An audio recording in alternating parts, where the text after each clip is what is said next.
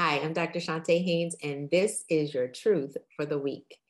We talk about loss, and we are seriously in a state of a lot of loss and have been for the past few years.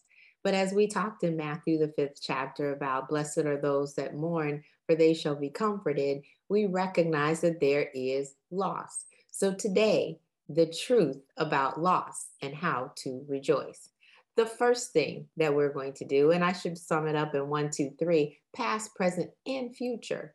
So, first, we're going to look at our past. Look at the past that that person has brought to you. If it was a person that you lost, or a job that you lost, or bodily function that you lost, look at what it used to be in the past. Revel in those memories. Oh, I was the greatest basketball player.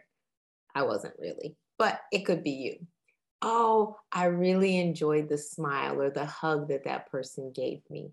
Revel in those moments, those sayings that they had, those activities that they did, but also revel in the fact that God was there with you in the past. He was there doing many things for you, helping you through, providing that relationship. Secondly, you're going to look at the present. The present simply says that God is right here with you, even as you're experiencing loss, even as that void is there. Well, we can ask Him to be Jehovah Shammah, be ever present in the situation. That's what we want Him to do. And so, so don't forget the present. Ask Him to intervene in your situation. Ask Him to open your eyes to see what is still left for you and left for you to do. But then the third thing is you want to look at the future. The future is bright. God has a great plan for you, or you would not still be here. There's a great purpose that's still on the inside. As Myles Munroe would say, the greatest wealth is found in the graveyards because there are many dreams that die. Don't allow your dream to die. Let God then give you the strength and the restoration and the push to continue to move forward. He says, Your latter is greater than your former. So we know greater things are yet to come. The best is yet to come. So this is your truth for the week how you're going to find the truth about loss and how you're going to then rejoice. Has to do with your past. Go ahead and rejoice over that. Has to do with your, your present.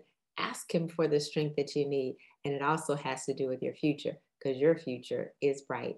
I'm Dr. Shantae Haynes with Heart to Heart Truth Ministries, helping you put feet to your faith so that you can walk victoriously. Have an absolutely fantastic rest of your week.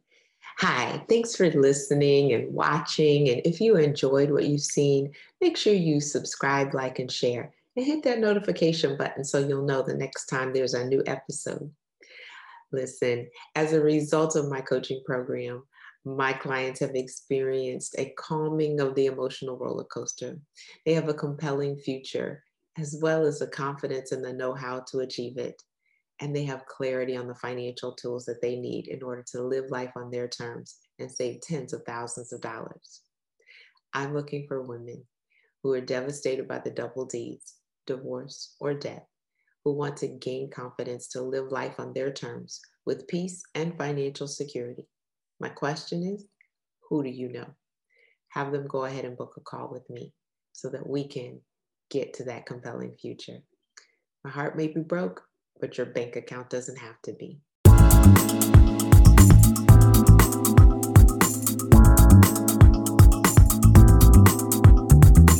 You can find us online at h the number two h truth.org.